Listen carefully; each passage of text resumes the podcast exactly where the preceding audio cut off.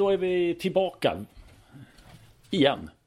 Ja, eh, det längsta uppehållet i poddens historia och det längsta eh, speluppehållet i eh, Tennisens moderna tennisens historia. Ja, ja sen eh, andra världskriget eller något sånt där måste det vara. Ja, måste det vara. Ja. ja. Eh, och det, ja, så det, men eh, nu, nu börjar det lukta tennis igen och det känns ju eh, lite kluvet men ändå bra.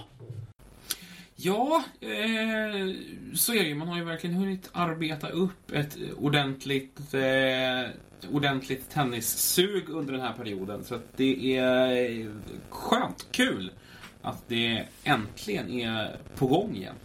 Ja, för det, det, jag måste säga, flika in här, jag har inte varit alltför eh, engagerad i de här eh, plojturneringarna som har varit. Jag förstår att för spelarna har det varit bra och eh, säkert för några hardcore-människor. Nu är väl vi hyfsat hardcore också. Men nej, jag, jag går inte igång på sådana här eh, uppvisningsgrejer.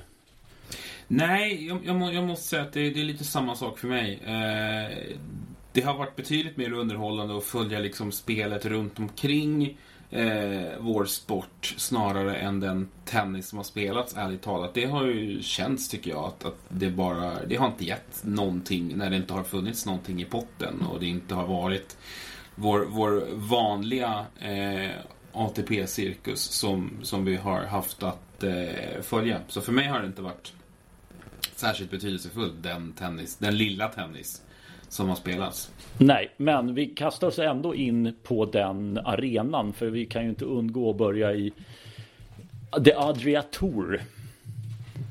Vad hände? det som hände var att eh, Novak Djokovic blev eh, väldigt sugen på att spela tennis. Arrangerade eh, uppvisningsturneringar i, eh, på Balkan med några av eh, världens bästa spelare. Han, han själv inräknad eh, i, i startfältet. Eh, folk klättrade i stort sett på varandra, både publik och spelare. Eh, och alla nästan som var inblandade blev sjuka i covid. Mm. Förstås. Det är väl, det är väl den, den, korta sammanfattningen.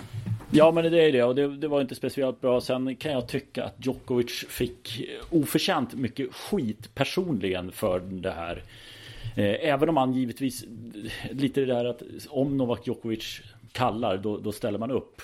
Eh, det hade ju varit samma sak om, om Federer eller Nadal hade gjort det så det är klart då hade folk kommit.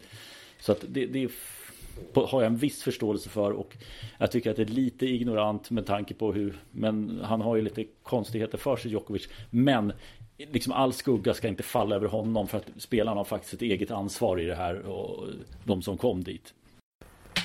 Så är det ju. Det är ju vuxna människor eh, det handlar om och även alla, allas, alla inblandade eh, tog, tog dåliga beslut i det här fallet. Eh, sen, som sagt, Djokovic var väl den som skulle fronta det från första början och, och eh, det mesta av uppmärksamheten landade ju på honom eh, när det sen blev ett dåligt utfall av det. Så eh, var det ju han som fick bära hundhuvudet då, så att säga.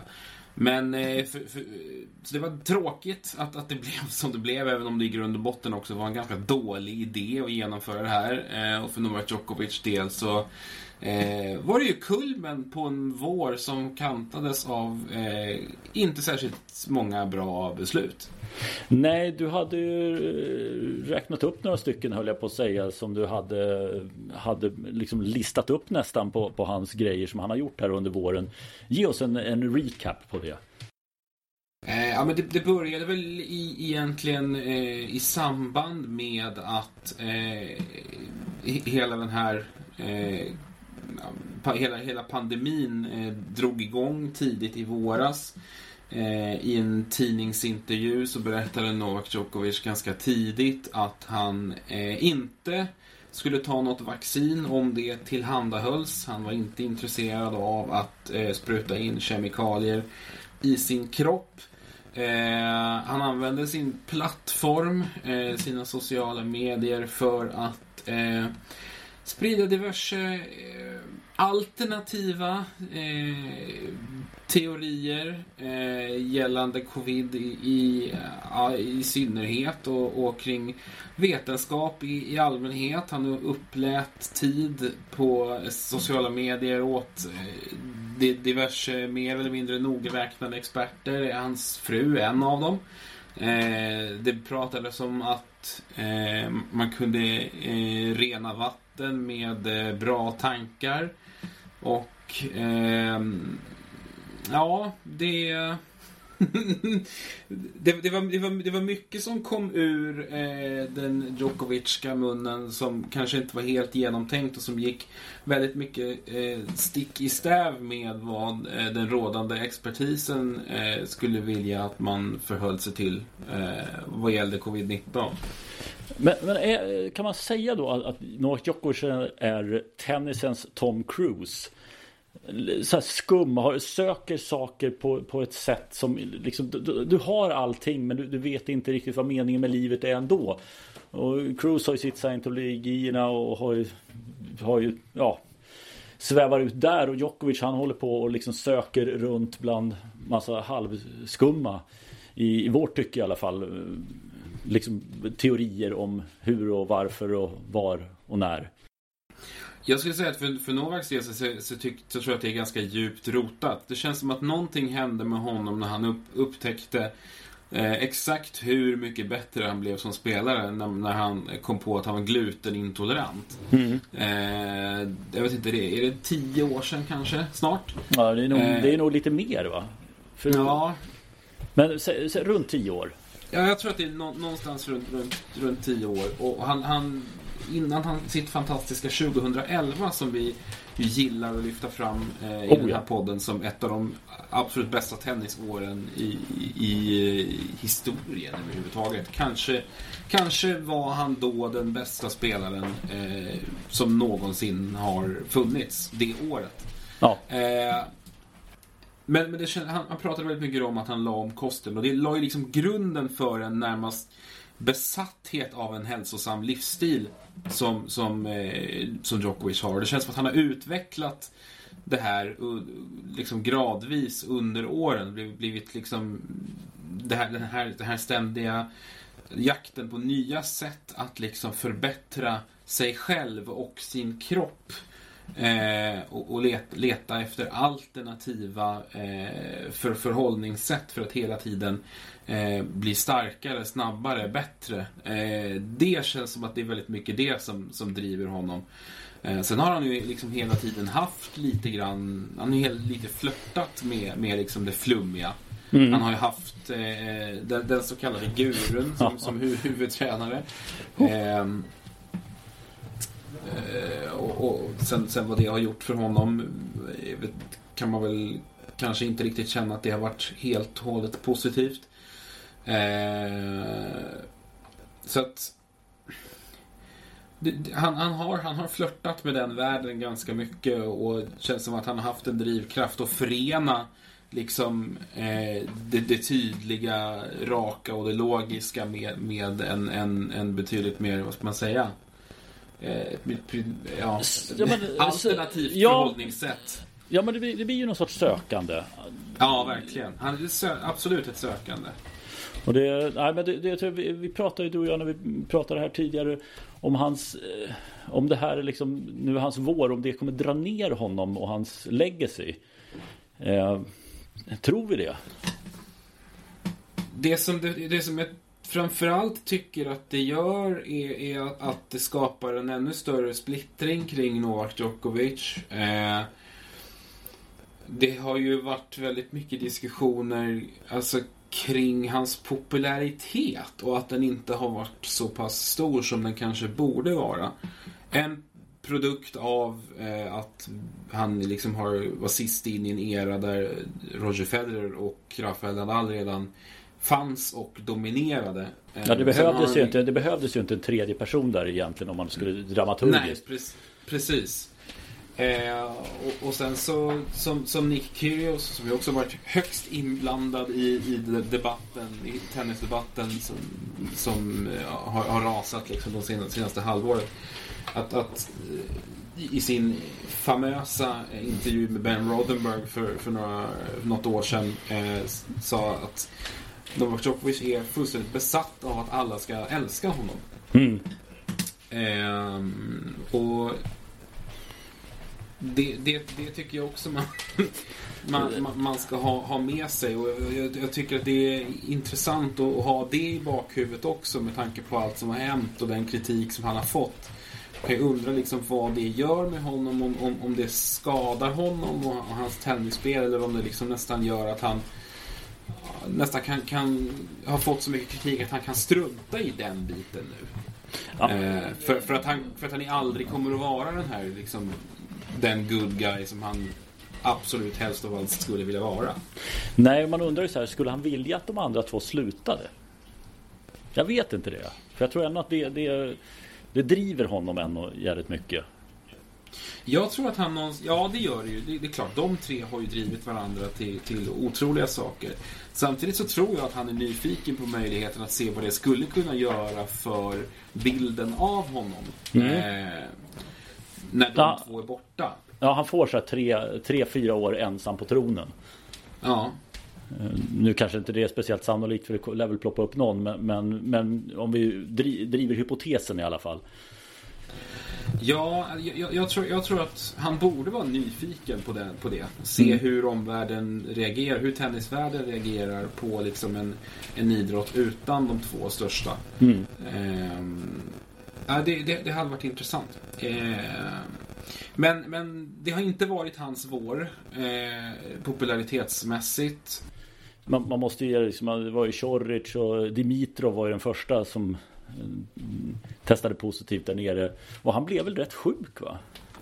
Dimitrov blev väldigt sjuk. Eh, han gick ut i en intervju här för inte så länge sedan och pratade om det och dessutom om, om viljan av att eh, upplysa om, om, om, vad den här sjukdomen kan göra. Eh, och det känns som att han utvecklade någon slags ödmjukhet till följd av, av det här. Eh, och där har vi också en spelare som jobbar väldigt mycket med, med andras bild av honom. Mm. Eh, Federer-jämförelsen och så vidare. Inte på samma nivå kanske som Djokovic. Nej.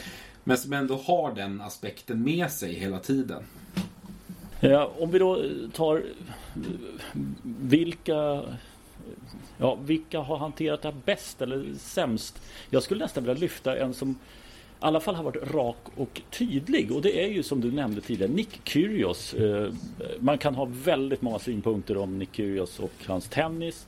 Eh, I den här pandemins tid så tycker jag ändå han har han har stått ganska still. Sen blir det lite kyrgioskt sätt att säga saker och ting på när han uttalar sig. Men eh, jag tycker att han har varit väldigt tydlig och tycker att det, det, det finns viktigare saker än tennis. Så kan man enkelt säga. Ja, precis. Personligen skulle jag säga att jag delar liksom de flesta åsikter som Kyrgios har framfört. Jag, jag delar dem på ett personligt plan. Sen, sen så eh, är det ju som alltid med honom, det finns ju inget filter. Nej. Utan han, han, han eh, framför ju sina åsikter och, och, tankar oavsett om han har rätt eller inte. Men, men jag gör det på ett liksom så burdust sätt som möjligt.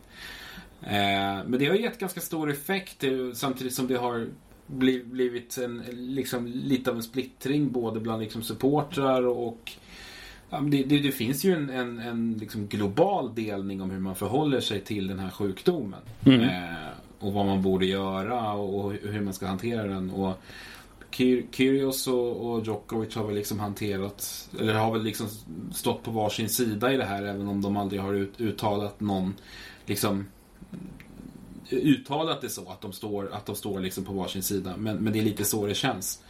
Eh, annars, det har kommit mycket vettigt från Kyrgios. Och det, det, känns, det känns som att med åren, ju mer, ju mer extrem han har blivit i sitt beteende på banan, desto vettigare har han blivit utanför den. Ja, men det, det, finns ju det finns en del vettigt i honom utanför faktiskt. Det måste man säga redan tidigt.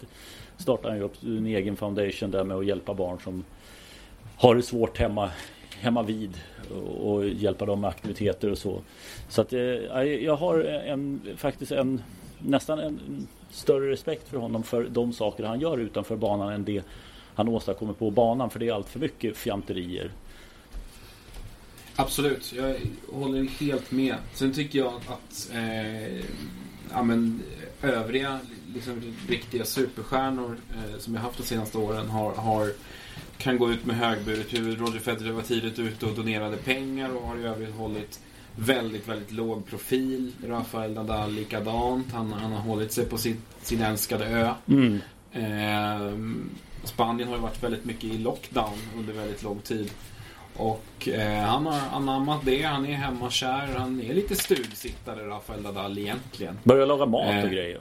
Ja, precis. Nej, men har ägnat sig åt sin verksamhet på hemmaplan och tagit hand och och liksom supportat sina talanger där. Och legat oerhört lågt. Vilket ju eh, med tanke på omständigheterna verkligen hedrar honom tycker jag. Ja, verkligen. Eh, om inte jag missminner mig så hade du eh, plitat ihop en lista på de tre största eh, största misslyckanden imagemässigt under den här våren. Jag har ju ett klart namn på den. Ja, vi får se om det kommer då. Men Ja. eh, så, det som du säger, tre stycken spelare som eh, verkligen har eh, sänkt sina popularitetsaktier under, eh, under våren och sommaren. Bring it on! Nummer tre, nummer tre Alexander Zverev. Han var med i, eh, i startfältet till Novak Djoko- Djokovic uppvisningsturnering i Kroatien. Och eh, var inte en av dem som testade positivt för covid. Men eftersom att det var så många som gjorde just det gick han på inrådan av läkare in i en frivillig karantän i 14 dagar. Eh, sa han. Eh, dock så fotograferades han eh, ute på krogen bara några dagar senare. Två eller tre dagar tror jag det tog. Sen var han ute igen. Eh, och Kyrgios drog fram storsläggan. Ja, Eh, och sågade sin kollega jäms med fotknölarna. Eh, det rimligaste utbrottet som Nick Kyrgios har fått. ja, ja men det, det var ju, nu, nu såg man ju, man ska ju säga det från, från den där Adriatiska touren så såg man ju också när de stod med bara överkropp en nattklubb och hoppade. Det var väl inte heller så jävla genialt. Eh, Men, men Zverevs grej, det, det är ju min, min kille hela våren höll jag på att säga. Så otroligt, otroligt fel ute han var där. Men han skiter ju Han- allt han. Ja. ja, han får ju verkligen representera den här, den här, eh, den här klicken människor som står för liksom den totala arrogansen. Som verkligen inte tar det här på allvar. Eh, och, eh, men eh, det, det finns väl någon slags rättvisa i att hans serv verkar sämre än någonsin. Det lilla vi såg ifrån eh, den uppvisningstennis som spelades så såg den fullständigt bedrövlig. Men nu har han ju, om vi tar ett stickspår in på, på Zverev där så har ju han, eh, nu har han ju lagt till David Ferrer i eh, staben som tränare. Eh, Och det känns väl inte som en match made in heaven va? Nej, det, det, det, jag, tycker är, jag tycker det är väldigt, väldigt intressant. Eh, de är ju totala motpoler som tennisspelare. Du har en som är full av eh, spelskicklighet och potential men som får ut väldigt lite av den och som inte gör någonting rätt just nu egentligen. Och så har du en spelare som aldrig var särskilt uppskriven men som trotsade alla odds precis hela tiden och liksom kramade ur varenda liten uns av kapacitet han hade och lämnade liksom en bit av sig själv ute på tennisbanan hela tiden. Jag kan säga att det finns väldigt mycket som David Ferrer kan lära Alexander Zverev. Men det finns väl risk för att de är oerhört olika som personer. Jag vet inte vad du säger. Jo men det är ju det. Och, och, jag, jag, nu går han på en spanjor till. Han hade ju Ferrero i sitt stall och det vet vi hur det slutade. Det var inte speciellt vackert. Eh, jag hoppas att, att han faktiskt har blivit lite äldre och lyssnar till Ferrer. För Ferrers jag tror liksom det, det, det skulle vara under hans värdighet att, att åka runt med en kille som skiter i honom Eh, i vad han säger. För det är det jag upplever att Sverige har gjort. Han har lyssnat en stund och sen så skiter han i det och då spricker allting och alla idioter utom han själv. Eh, men, men samtidigt så har jag så svårt att se att han helt plötsligt har ändrat karaktär och blivit en ny människa och fått insikt med tanke på de grejer han har gjort här under våren till exempel. Ja, eh, det ska i så fall göra, röra sig om en total helomvändning som både tennisspelare och eh, person. Eh, jag vet inte. Jag har inte slutat hoppas på Alexander Zverev även om, om det verkligen inte blir... blir eh, han har inte stärkt sina aktier varken spelmässigt eller eh, på ett personligt plan. Nej, konstigt. Jag kommer ihåg, jag intervjuade honom i Båstad när han var här och spelade och gav då ett otroligt bra intryck. Väldigt vältalig, artig ställde upp, inga konstigheter. Eh, men det, det är klart man tar ju på sitt showface. Men eh, där gjorde han ett, eh, på mig gjorde han ett genuint bra intryck faktiskt, måste jag säga. Det, det, så det har egentligen förvånat mig att han uppför sig så märkligt. Nu är det väl inte ens fel av två träter, men när man, när man ser att det går ett mönster i att det liksom återupprepas gång på gång, då är det ju någonting som inte stämmer hos vederbörande.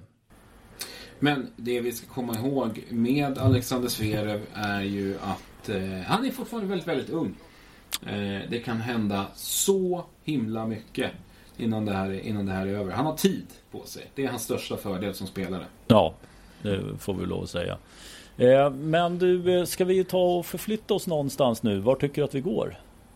Eh, jag tycker att vi eh, drar över pölen. Eh, nummer två på listan är eh, John Isner. Oj. Eh, två eh, stora nyhetshändelser har dominerat flödet under det senaste halvåret. Covid-19, oskri eller given etta.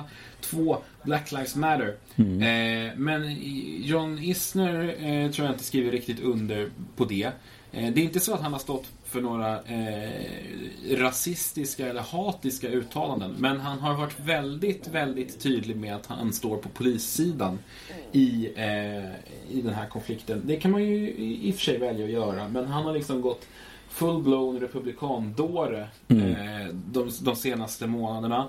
Eh, förkastat alla som av rädsla för eh, den här pandemin inte vill åka och spela US Open. Eh, och tycker att folk är töntiga som gömmer sig bakom masker eller hemma eller vad det nu kan vara. Eh, oerhört arrogant. Eh, vi visste att han, han höll på Trump, men kanske inte riktigt så här mycket. Eh, betett sig, alltså, ja men arrogant, puckat. Ja, men det, jag säger det, det, och det, då är man ju så dum också så att man uttrycker En del är ju dumma men ändå fattar att de är dumma vilket gör att de kanske kniper igen käften när de ska göra det. Men han gör ju inte det. Nej, eh, han, han verkar snarare sporras av läget så som det är nu eh, och har varit gapigare än någonsin på, på Twitter framförallt. Eh, tråkigt nog. Eh, jag tycker bara dock att det är skönt att, att den eh, spelare med mest osympatisk spelstil också verkar vara en av de mest osympatiska spelarna utanför. Det lirar fint. Ja, oskön. Mm, verkligen. Eh, och nummer ett på den här listan, ja, det är svårt att förbise Novak Djokovic. Vi har radat upp massor med anledningar till varför den här våren helt enkelt inte har varit hans. Eh, jag tycker att han ska eh, lägga om sin syn på vetenskap i allmänhet. Eh, och, och eh, fila ner sitt eh, ja, flumsnack. Ja, Eh, Ta bättre beslut grundade på eh, vetenskap och logik. Novak, skärp dig helt enkelt. Verkligen. Eh, då tycker jag vi tar och tittar till här nu när vi ska sätta igång och då är Cincinnati den första tävlingen på herrsidan. Damerna har redan kört igång. Eh, men det är väl US Open som vi faktiskt ska snacka om. Nu ska ju de spelas på samma ställe ska ju också tilläggas in, in i den här bubblan. Ja. Och eh, vi har ju fått lite avhopp eh, från eh, US Open. Det är väl fyra topp 20-spelare som har valt att inte spela. Så är, så är det. Och de hoppar av lite av olika anledningar. Några mm. är ju långtidsskadade. Bland annat Roger Federer och Fabio, Fabio Fognini. Federer har ju eh, opererat sig. Mm. Eh, bra timing på det. Likaså Fabio Fognini. Var det båda knäna ja. eller fötterna som han, eh, som han opererade? Ja, vi säger lower body injury är väl bra. Lower body injury så här i NHL-slutspelstider. Eh, det är borta under, under en väldigt lång tid. Kan vara Men han är mycket, tillbaka mycket och tränar nu. Ja, ja, Så att jag undrar om inte han eh, siktar på att det kan till och med vara så att han är tillbaka till grussäsongen här i Europa och försöker sig på där. Ja, det vore ju, vore ju fan, fantastiskt kul i så fall. Mm. Eh, det, det, känns som att Fabio har må, många goda år kvar i sig. Ja, han är 32 eh, om, nu va? Fyller 33. Ja, han, Han är äldre än man tror. Mm. Eh, men, men samtidigt så har han en spelstil som inte riktigt grundar sig på fysiskt slit. Nej, han, han är bra på att läsa spelet och har en jävla kraft, tempoväxling eh, och, och så vidare. Men eh, det, det om honom. Eh, även Stan Wawrinka har ju valt att inte spela och inte heller Rafael Nadal. Eh, precis. Eh, och någon, någon jättegiven anledning till det har, har vi inte fått. Det handlar väl i stora drag vad gäller Rafael Nadal att han vill inte ut och flänga. Nej. Han tycker inte att det är värt det. Han är så pass framgångsrik så att eh, han, kan, han kan ta sig råd och göra på det viset. Ja, jag tror, jag tror delvis, jag tyckte de signalerna kom väldigt tidigt att han inte skulle åka över och det tror jag också både hur virusspridningen i USA ser ut men även om man ska liksom titta på hans optimala möjlighet att vinna en slam då är det ju Franska öppna är ju bättre att han skulle åka och spela US Open, gå riktigt djupt där för att sen ta sig över och landa på grus och ställa om till det. Jag vet inte om hans kropp skulle svara rätt på det faktiskt. Sen saknar vi Gael Monfils också. Camon Fiss är också en spelare som eh, skulle kommit över men både, varken han eller Svitolina väljer ju att spela där. Inte heller jag har inte sett någon eh, förklaring till det men det är väl inte så svårt att gissa att det är av rädsla för det eller att eh, vill vara i form till grussäsongen. Jag, jag vet inte vilket. Att de satsar på grussäsongen istället. Eh, mycket, mycket möjligt. På så vis så skulle ju Monfils slippa resa. Eh, vilket säkert passar honom rätt så bra. Eh, men, men han har ju som sagt inte heller mm, inte kommit med någon egentlig förklaring till, till varför han inte vill spela. Landsman, han saknar några landsmän Mm. i den här turneringen också. Eh, Herbert och eh, Songa. Ja, Herbert ska väl bli pappa tror jag som eh, om jag inte missminner mig. Och även Lucas Puy får du inte glömma heller. Som inte heller åker till US Open. Han är också borta. Ja, så det, det, och det vet inte jag om det är någonting för det, går ju att se ett mönster i det som du säger att det är ju ett par fransmän som väljer att inte åka dit. Eh, vet inte varför. Det är nästan som man börjar undra, är det en slump att så att det är flera stycken som väljer att inte åka dit. Nu har Herbert en annan anledning. Jag vet inte varför Pouille. han har ju haft skadeproblem på Eh, men jag tror att han ska spela på grussäsongen sen. Eh, det är ju lite ironiskt i så fall eftersom att Frankrike är ju de som har allra mest generösa eh, publikregler och eller regler vad gäller publika evenemang överhuvudtaget. Mm. Eh, sen, sen ett tag tillbaka. Så att eh, det, vore, det vore, vore intressant. Mm. Eh, om, det, om det var så, det vet vi inte. Nej, jag vet inte. Sen är det ytterligare några. Jag tror att Alex de Minaur var väldigt tidigt ute där. Jag är inte helt hundra, men det är så länge sedan så jag knappt kommer ihåg det. Sen såg jag även att Popperin försvann idag också. Och det kommer säkert följas av fler. För tittar man på anmälningslistorna till eh, typ Kitzbühel så är det ju flera topp 100-spelare och även Challengerna som kommer här nu så tror jag såg 5-6 stycken topp 100-spelare som skulle gått in i US Open som väljer att är anmälda till Challenger-spel nästa vecka. Ja, då så. Eh, Popyrin kanske eh, tagit intryck av sin landsman i Kyrgios. Mm, som inte heller kommer, just det, det ska vi också säga. Precis. Eh, Så att det, det är, men, men hur, hur US Open, hur, hur kommer man få en känsla? Är det en riktig Grand Slam? Jag, jag brukar ju inte vara främmande för att dra hockeyparalleller. Nej. Jag har redan gjort det några gånger eh, under den här inspelningen. Men eh, det som... Sen, sen några, någon vecka tillbaka så har vi ett Stanley Cup-slutspel som har dragit igång och jag brinner ju för NHL. Mm. Eh, och- och för, för ett lag specifikt. Men har på riktigt svårt att, att, att dra, igång, dra igång på det här. Eh, och jag tror att för min del så är det liksom det har blivit en reva i kontinuiteten på något sätt. Det ska liksom inte spelas hockey så här, så här års. Eh, inte av den här digniteten i alla fall. Eh, och det gör att man är liksom mentalt felinställd till det här när det väl börjar. Eh, och det, det har varit svårt tycker jag att ställa om liksom att bara som att trycka på en knapp att men nu kör vi, nu, nu, är liksom, nu gäller det. För, det. för det är ju samma saker i potten. Jag är lite rädd att det kommer att kännas ungefär på samma, på samma sätt. när tennisen drar igång. Ja, det, det, jag tycker det är bra att eh, i alla fall eh, Cincinnati innan så man hinner liksom mjukas upp lite grann. Eh, med de bästa spelarna då förstås som är där också och spelar. Eh, men det, det kom, för mig kommer det bli väldigt konstigt. För det första då att Nadal och Federer saknas. För första gången på 21 år som inte någon av dem eh, dyker upp i en slam. Någon av dem. Eh, vilket är helt otroligt bara det. Men eh, det, det, det, det, är svårt. Och sen utan publik. Sen det US Open har, har, tagit in då att det är bara två banor som har linjedomare. Det är de två huvudbanorna. Eh, det är Louis Armstrong och Arthur Ashe. Eh, men sen så ska det vara Hawkeye Live på eh, resterande banor. Eh, vilket är intressant i sig. Men jag vet inte om det kommer hjälpa den här riktiga upplevelsen. Det, det kanske är nu man ska slänga in just Hawkeye Live. Bara för att det inte är någon publik. För publiken gör ju rätt mycket till för stämningens skull. Ja, eh, det, det, det, är i alla fall ett sätt att liksom på något sätt skapa, skapa lite mer hype kring, kring turneringen samtidigt som man löser ett problem med mycket folk på banorna. Eh, så jag tycker det är en, en väl vald tidpunkt att se lite grann vad det här systemet pallar och vad det går för på en väldigt stor scen. Eh, och går det bra tror jag att man absolut inte är främmande för att använda det, åtminstone på mindre banor, men i stora turneringar. Det kostar en del att ha det där, det får man inte glömma bort.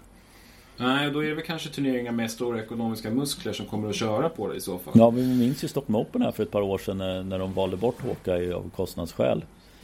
Mm. Kunde förvisso få dit bra spelare men, men utan Håka, det var lite konstigt det nästan det kändes väldigt gammaldags där och då mm. minns jag det som mm. i alla fall.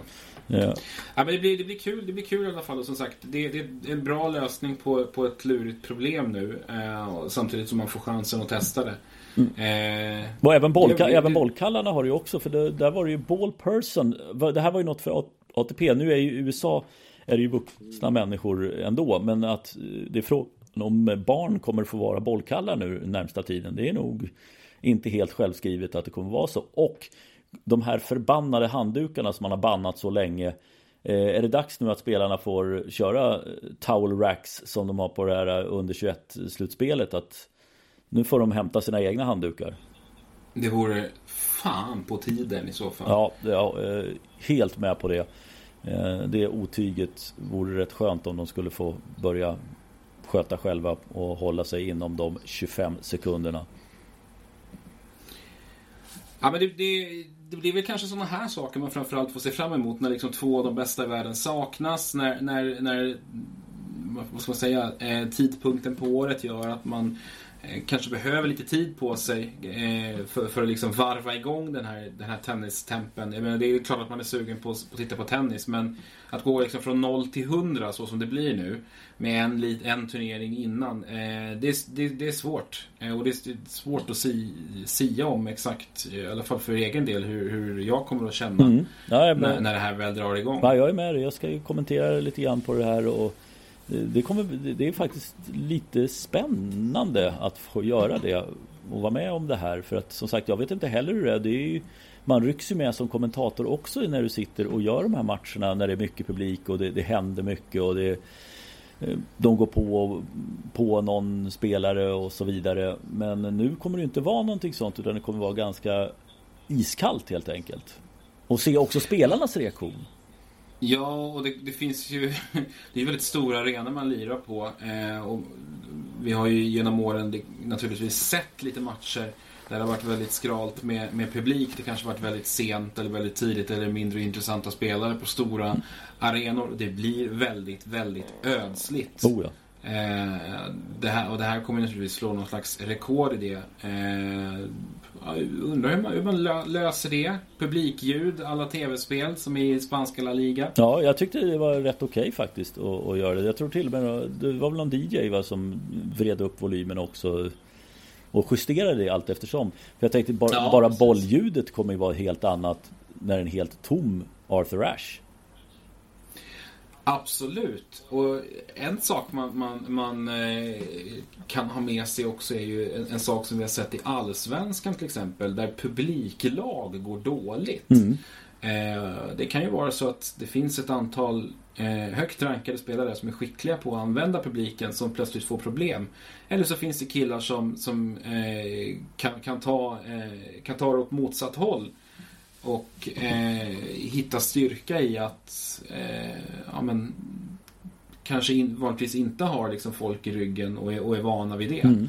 Ja, det, det, hade ju faktiskt varit intressant just att inte spela på de här största arenorna för de är ju lite större också till mm, liksom, inte, ba, inte banans bredd men hela ytan eh, som är springbar är ju mycket större. Men det hade varit intressant om de bara hade spelat på sidobanor på små banor då.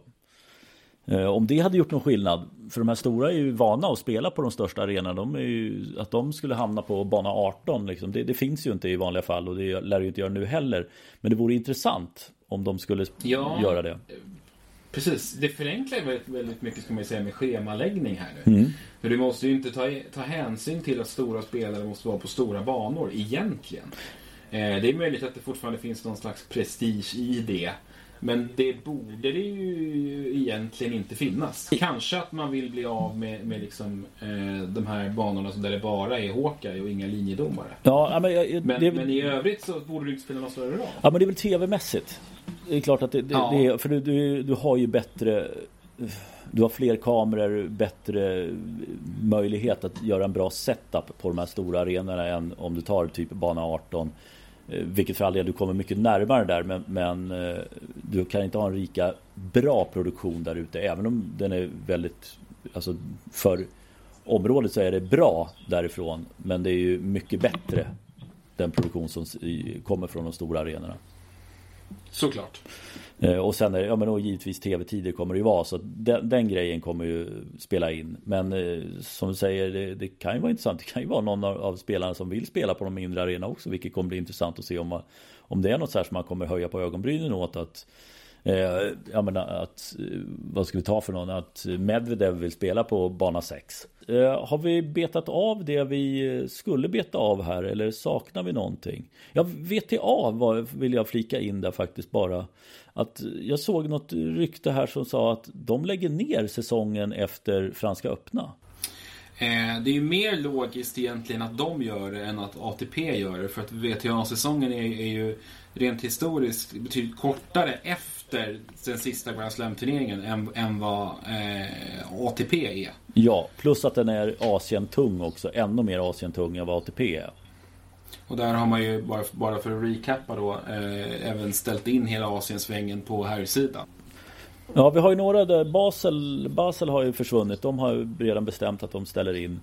Eh, och som du sa, hela, hela eh, asiatiska svängen är borta. Så att det är frågan de här europeiska turneringarna. Vad, vad händer med dem?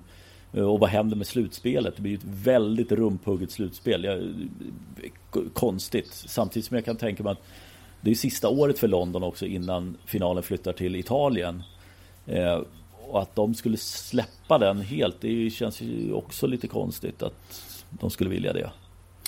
Ja, de, de vill väl avsluta på topp på något sätt. Eh, även om det blir svårt efter ett sånt här år. Eh, men i övrigt då, har vi någonting mer att flika in om egentligen? Um, jag tror inte det. Mer än att vi, vi vill ge en shoutout till eh, Alex Theodoridis på Tennisportalen som har gjort eh, jättefint med turneringsarrangemang här hela sommaren. Ja, för, för svenska spelare, för skandinaviska spelare ska sägas. För mm. Det är mm. roligt att se eh, sådana som Holger Rune till exempel som har varit här i Båstad och spelat. Och även på damsidan, Klara Tauson och med flera ska sägas som har dykt upp här och, och spelat hans, eh, hans arrangemang TP Open, TP Gardell Open. Eh, måste verkligen säga att han engagerar sig väldigt mycket i, i tennisen här i Sverige. Och även om vi säger att vi inte är intresserade så tycker jag ändå att att engagera sig i det bara för att vi inte går igång på den typen av spel så tycker jag ändå att det är väldigt bra initiativ som han har genomfört här. Verkligen. Eh, och allt har gjort enligt liksom konstens alla regler med, med eh, spelare och, och, organisatorer som, som eh, följer liksom, eh, rådande säkerhetsföreskrifter. Till skillnad från det som, som ägde rum i södra Europa. Så att eh, Eh, det har det var kul att se och, och liksom väl värt att lyfta fram en, ett, ett, riktigt bra initiativ tycker jag. Ja, eh, kul. Bra Alex. Härligt. Eh, hörru du, ska vi stänga butiken här då? Vi gör väl det och återkommer inför US Open igen. Ja, det måste vi göra. Ha det gott! Detsamma, hej!